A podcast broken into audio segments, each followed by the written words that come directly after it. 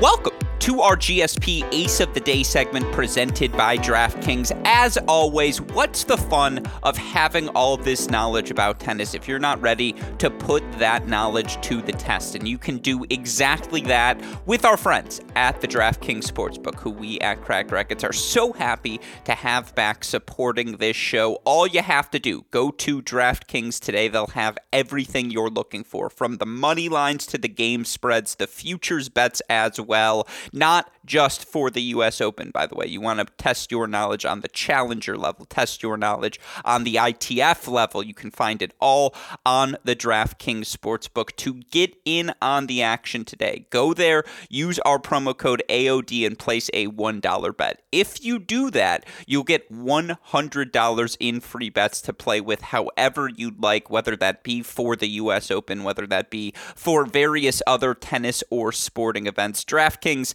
has you covered. Again, turn to the DraftKings Sportsbook, place a one dollar bet using our promo code A O D, get one hundred dollars in free bets. So glad to have DraftKings back on board on this show. The least you can do to show your appreciation if you plan on putting your knowledge to the test, use our friends at the DraftKings Sportsbook. Of course, you're going to have to test that knowledge if you're making predictions down the home stretch of this twenty twenty-two U S. Open.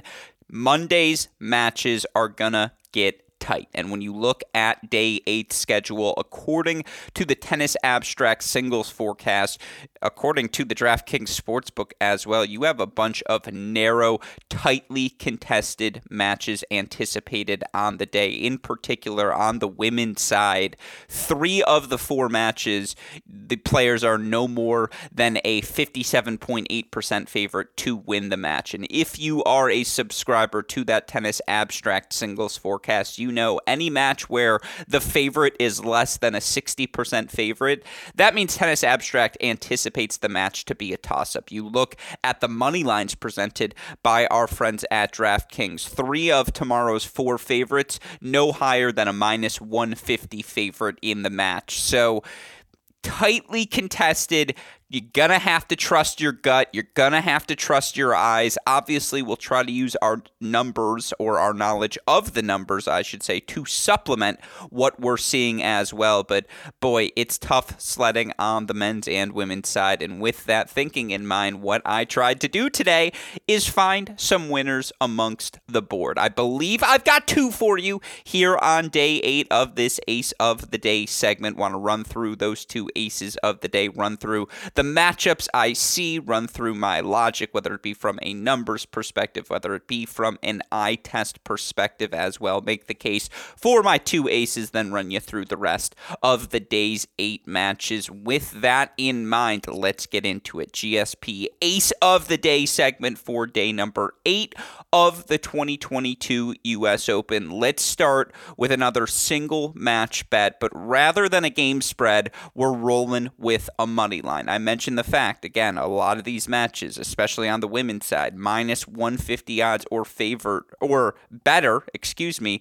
for the favorite to simply have to win the match. And of the matchups that are tightly contested, Jessica Pegula, a minus one twenty-five favorite over Petra Kvitova. Pegula's been the more solid player. Kvitova brings the bigger weapons to the court. That one's a tough one to pick. You look at Victoria Azarenka versus Karolina Pliskova. Neither has been particularly excellent this season. Vika's been a little bit more consistent at the slams. Obviously, Pliskova injured to start the year. She's probably been the better player of late, and certainly she's been tested more rigorously through this U S. Open than Victoria Azarenka. That match actually started at minus one ten odds apiece. It's now Victoria Azarenka minus one twenty odds to capture the match. So again, power tennis in that one. Pliskova has the sort of weapons, her serve, her forehand, her backhand as well, to hit Azarenka off of her spots. Azarenka, you could say the same thing about in regards to how her game will affect Pliskova. You feel like whoever serves better might honestly just have the advantage on the given day. It's a four to four career head-to-head between the two. Again, I'm sort of getting into the board of matches already because it was tough pickings in terms of finding or extracting value. And again, you're going to have to go with your gut on this day. My gut tells me that Aryna Sabalenka is going to knock off Danielle Collins tomorrow. And you look for Aryna Sabalenka. She's a minus one fifty favorite against Danielle Collins, according to odds makers. Now, she's a forty-three point eight percent underdog, according to Tennis Abstract. Of course, the big number looking at this match is the head-to-head between these two players. Not only is Aryna Sabalenka three and oh against Danielle Collins, two of her three victories came at the U S. Open, whether it was in last year's third round where Sabalenka beat Collins three and three. First round back in twenty eighteen, Sabalenka beat Collins in three sets. She also has a win over Collins in Wuhan back in twenty nineteen. That match, a six one six love victory for Aryna Sabalenka. Looking at the stats from those matches, Sabalenka had success even when not serving her best match. And you go back to that twenty eighteen match, which was a lifetime ago for both players. Sabalenka made just forty-three percent of her first serve. She had ten plus double faults on the match, and yet she was still able to get through that. Whether you look at last year's battle between them, Sabalenka eight double faults in the match. Now, she did... You know, she went unbroken throughout the course of the match, saved all three break points that she faced, and won eighty percent of her first serve points, seventy-nine point four to be exact.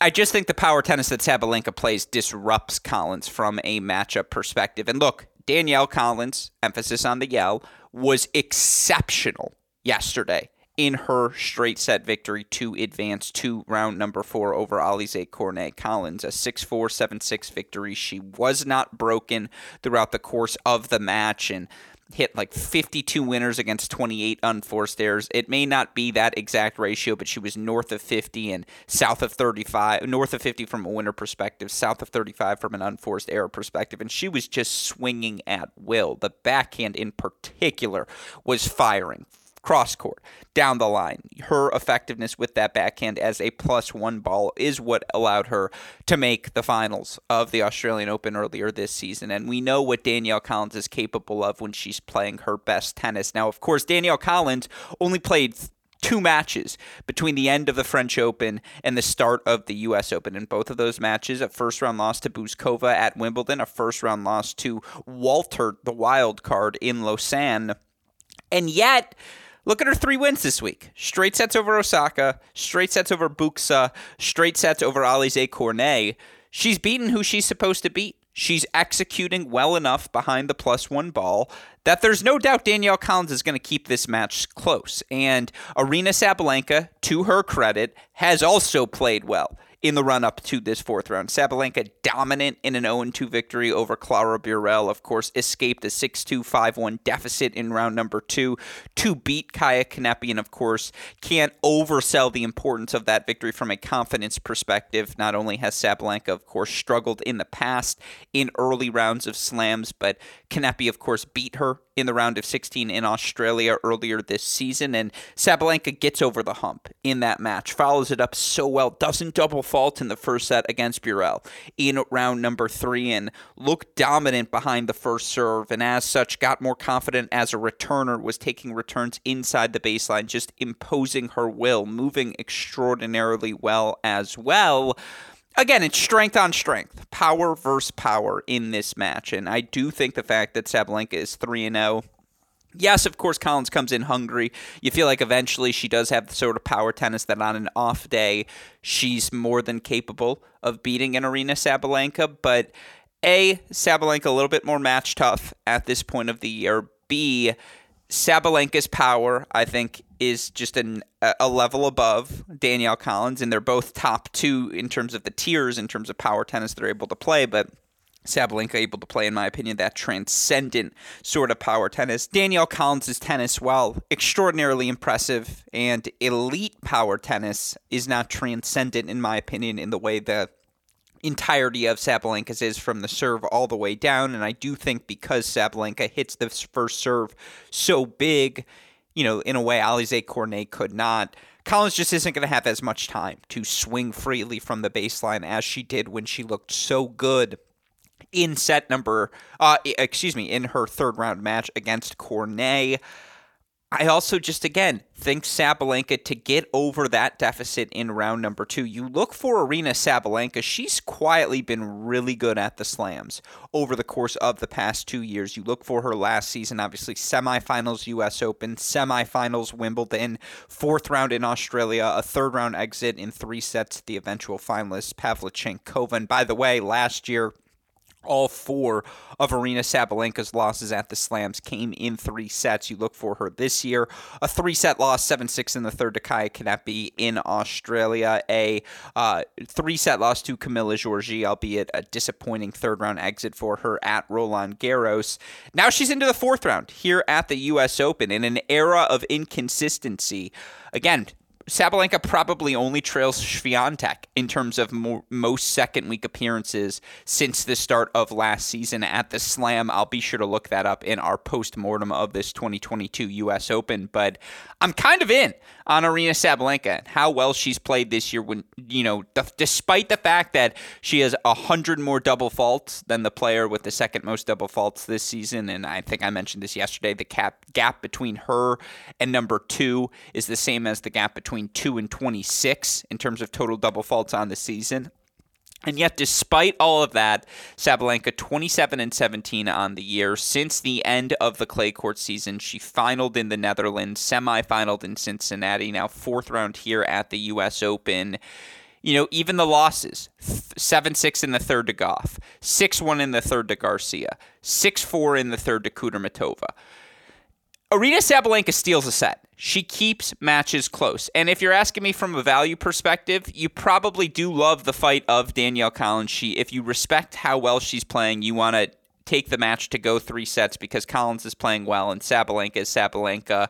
Plus one twenty-five odds at the over two and a half sets. I can't knock you on that. But I just think the power tennis of Aryna Sabalenka disrupts the rhythm of Danielle Collins, and Aryna Sabalenka is going to Aryna Sabalenka. It doesn't really matter what her opponent's doing, and I've always thought power opponents bring out the best in Sabalenka because it forces her to be so focused on the first shot because that first shot has that much more importance against a power tennis player. I think Sabalenka has the better serve. I think she's served well so far in New York, and of course, the moment you say that, be prepared to get burned. From a value perspective, over two and a half sets plus one twenty-five is interesting. You can also take Sabalenka minus one and a half games at minus one fifteen. But if you think Aryna Sabalenka is ever going to win, just take her money line. And at minus one fifteen, yeah, you're laying a little juice.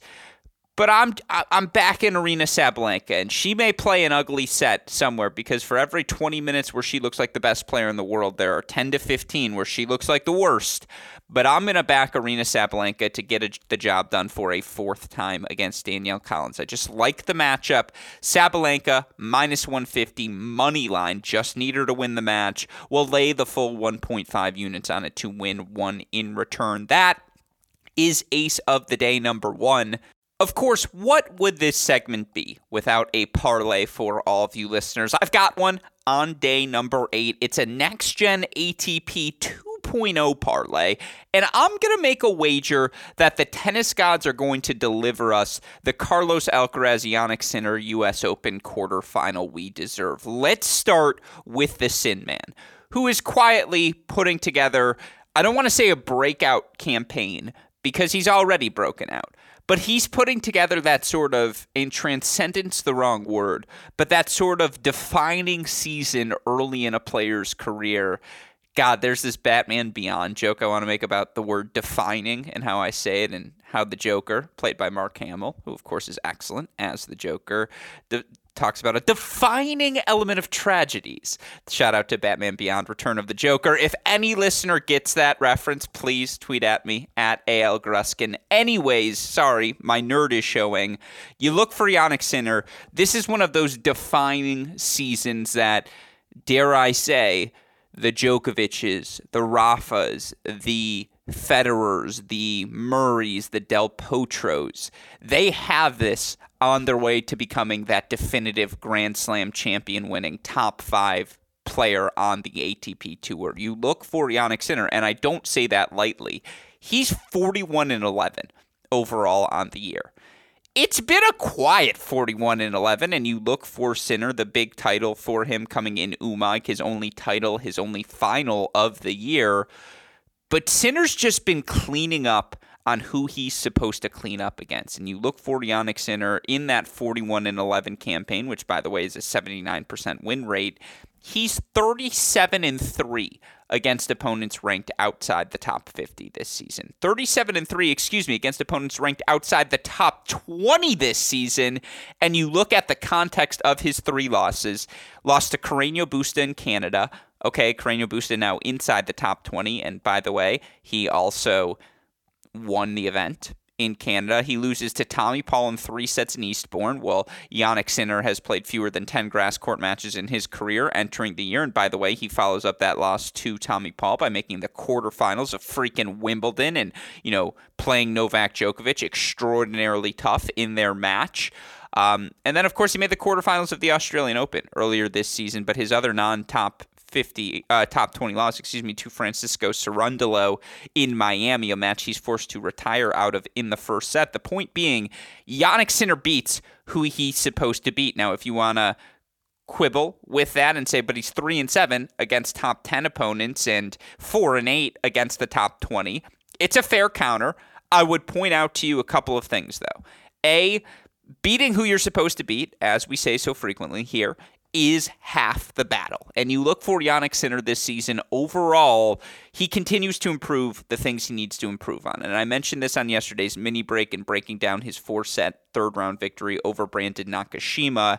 It was his effectiveness on serve and his willingness and effectiveness moving forward that were the difference in that Nakashima match. And you look for Jannik, who's hold percentage has improved over his first four seasons on the A T P Tour. In each of them, he's gone from seventy-seven point two back in twenty nineteen to eighty-four point five. That eighty-four point five number ranks nineteenth amongst top fifty players. Of course, even on the Challenger Tour, you could see the return skills right away for Jannik Sinner, and those return skills have translated to the highest level. He break served twenty-five point five percent on the season, and even against top twenty and top ten players, his break percentage twenty-two point one percent. That's, you know, just outside the average, which is twenty-three percent of a top fifty player.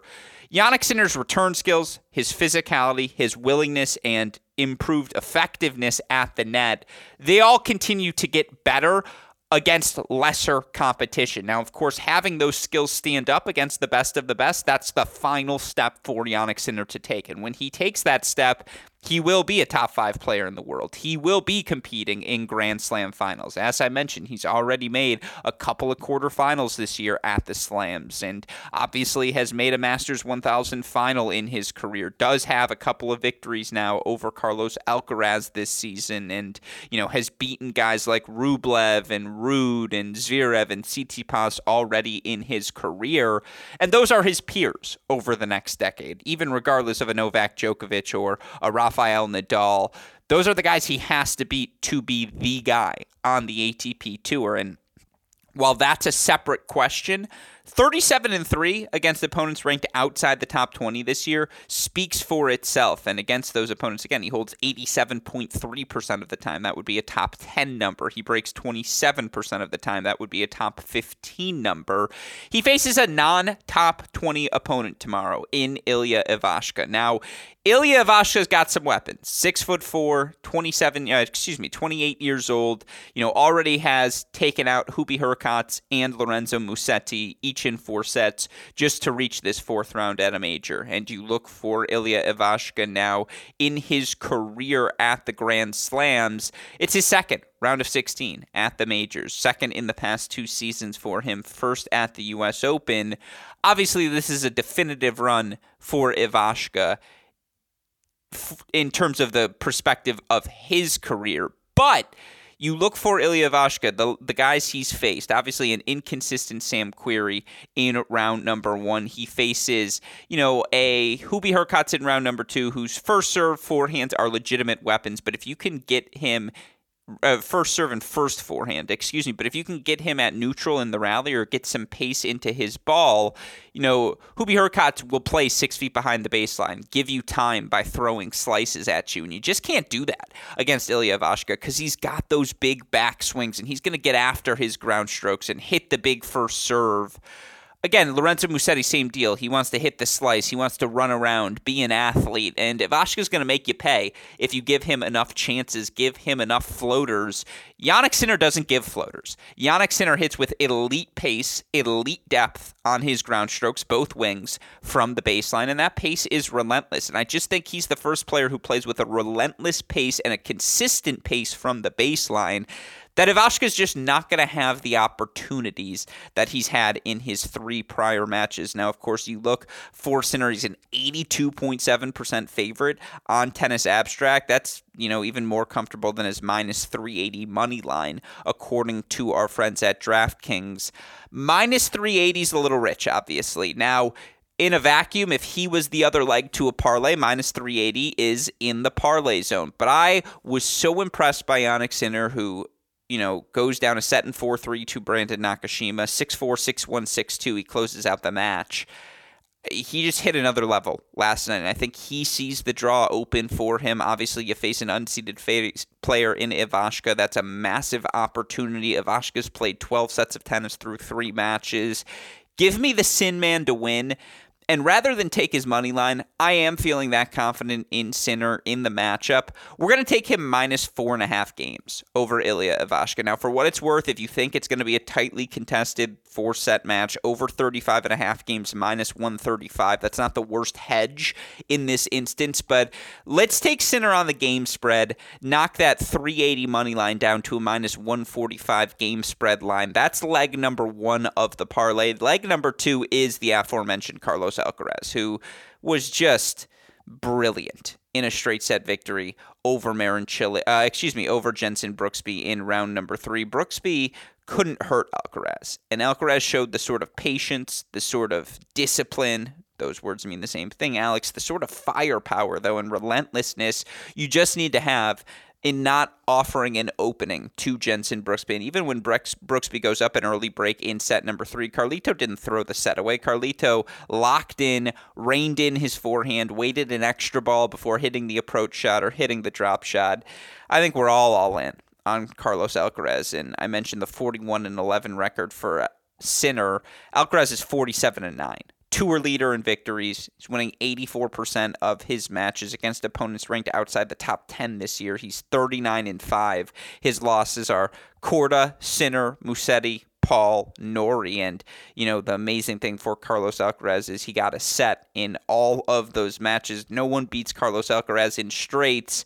Uh, he's also two and one in his career and won the two la- uh, last two matches against his fourth round opponent. That opponent is Marin Cilic. Now, of course, Cilic, the twenty fourteen U S Open champion, has been really good, both at the majors and overall this season. You look for Cilic now in twenty twenty-two. He's twenty-eight and fifteen overall in the year. Round of sixteen in Canada, round of sixteen in Cincinnati. He earned a couple of wins in both of those events. Obviously, semifinaled Roland Garros and quietly reached the fourth round of the Australian Open. And obviously, COVID kept him out of the twenty twenty-two Wimbledon, but he was a top five contender coming off of his semifinal at the French Open and his pedigree of success on the grass courts. And he was really good in a four-set victory over Dan Evans, ruthlessly efficient, didn't let the physicality of Evans wear him down.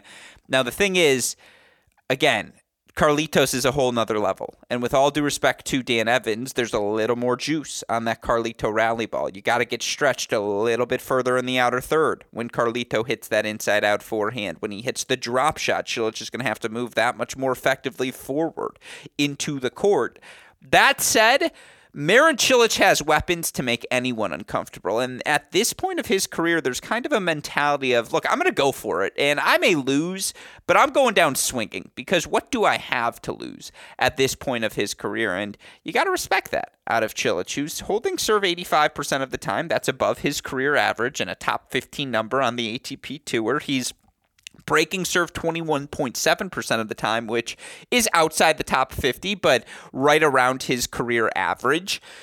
He's still pretty rock solid at the tail end of his prime, I would say, not coasting towards the end of his career. He does, does he, has he lost a step? Yes, but he's also that much, you know, ten percent more aggressive and that much more probably effective with his aggression as well. I think Cilic can keep this match close. That's why I don't like the game spread. You can get Alcaraz minus four and a half games over Cilic for minus one fifty-five as well. That's better than his minus four fifty money line, but I'm more afraid of the Cilic serve and plus one forehand than I am the Ivashka serve and plus one forehand. So with that Sinner money line, uh, Sinner game spread, we're gonna parlay the Alcaraz money line. Now Alcaraz just has to beat Cilic tomorrow, and again minus four fifty to do so according to the Tennis Abstract formula. He's an eighty-one point eight percent favorite. I'm going to take Alcaraz to knock off Cilic. And again, if you want to hedge over thirty-six and a half games in Alcaraz, Cilic is minus one twenty. But Carlito was in his top form against Brooksby, and that top form is borderline unplayable at times. And so give me Alcaraz parlayed with Sinner. Again, the Alcaraz money line, the Sinner game spread. You get plus one oh six odds when you do that. We're going to take that, throw a unit on it to win one point oh six in return. We're going all in, folks, on these wagers down the home stretch of week number two. We are going to end up back even. That is my promise to all of you listeners. With that said, those are my two aces on the day. Let's run through the other five matches, though, we have. And I already mentioned some of the numbers on the women's side. You look at the odds, Jessica Pegula minus one twenty-five against Petra Kvitova. They've never played before in their career. Now, Pegula's third in the points race this season. She's made, I think, six or seven quarterfinals. This would be her eighth quarterfinal of the year, and where she's made those quarterfinals, the French Open and, you know, Toronto, Cincinnati. Jessica Pegula has showed up to all the big events, beat beaten three unseeded players, dropping just one set on her way to this fourth round. But you look for Jess Pegula on the season, thirty-four and sixteen overall on the year against top twenty players. She's five and eight. Uh, you know, again, she has gotten to big result in Madrid, in Miami, and then she runs beating who she's supposed to beat. But, you know, when she runs up to these higher upside power tennis players, sometimes they can give her trouble. And certainly Petra Kvitova is a high upside power tennis player. The lefties played some of her best tennis of late. She gets to the final of Cincinnati. She reaches, you know, from five three down, manages to come back, seven six in the third victory over Garbine Muguruza in round number three. She's, uh, since winning the Eastbourne title the week before Wimbledon, I believe she's something like fifteen and three overall over the course of her last, what, five events, which, guess what? That's pretty damn good. And we know Petra Kvitova's ceiling is Grand Slam champion. She's already won a couple of them in her career. Her lefty power, she'll be comfortable in her left, you know, she'll take away the, the advantages of the Pegula backhand because she'll be able to play her at least even going forehand to backhand there. And, you know, Kvitova will keep Pegula honest with the forehand down the line in the same ways Pegula will keep Kvitova honest with her backhand down the line. Backhand to forehand's a tough matchup. You know, I think there's a lot of similarities between these two players' game. Both of them drive the ball with depth. Obviously, you give the advantage to Petra as a server. You give the advantage to Pegula as a returner. Both pretty comfortable moving forward. I actually might give the slightest of edges to Jess Pegula, but I need to see Jess Pegula win one of these matches before I can unequivocally back her. Again, five and eight against the top twenty this season, which is fine. But that's the next step. You know, that's why she's tier two right now. She's, dare I say, the Matteo Berrettini of the women's game in this moment.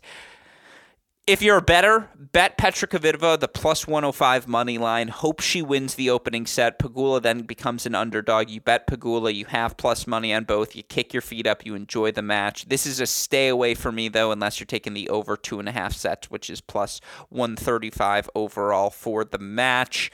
Uh, your other matches on the day, uh, obviously, Iga Swiatek minus seven hundred against Julia Niemeyer. Look, Niemeyer's got some power that she can play with, and both of them hit heavy forehands, but both of them have extreme grips, and to see how the pace of each of them impacts the forehands of both of them, I'm interested by this matchup. Iga hasn't played her best. She, the serve's been a bit erratic. The forehand's still spraying on her. Niemeyer just goes for it, and Niemeyer will not be intimidated by the Swiatek backhand. Now, Iga's backhand is better, but Niemeyer's backhand is damn good. Iga's the better mover of the two.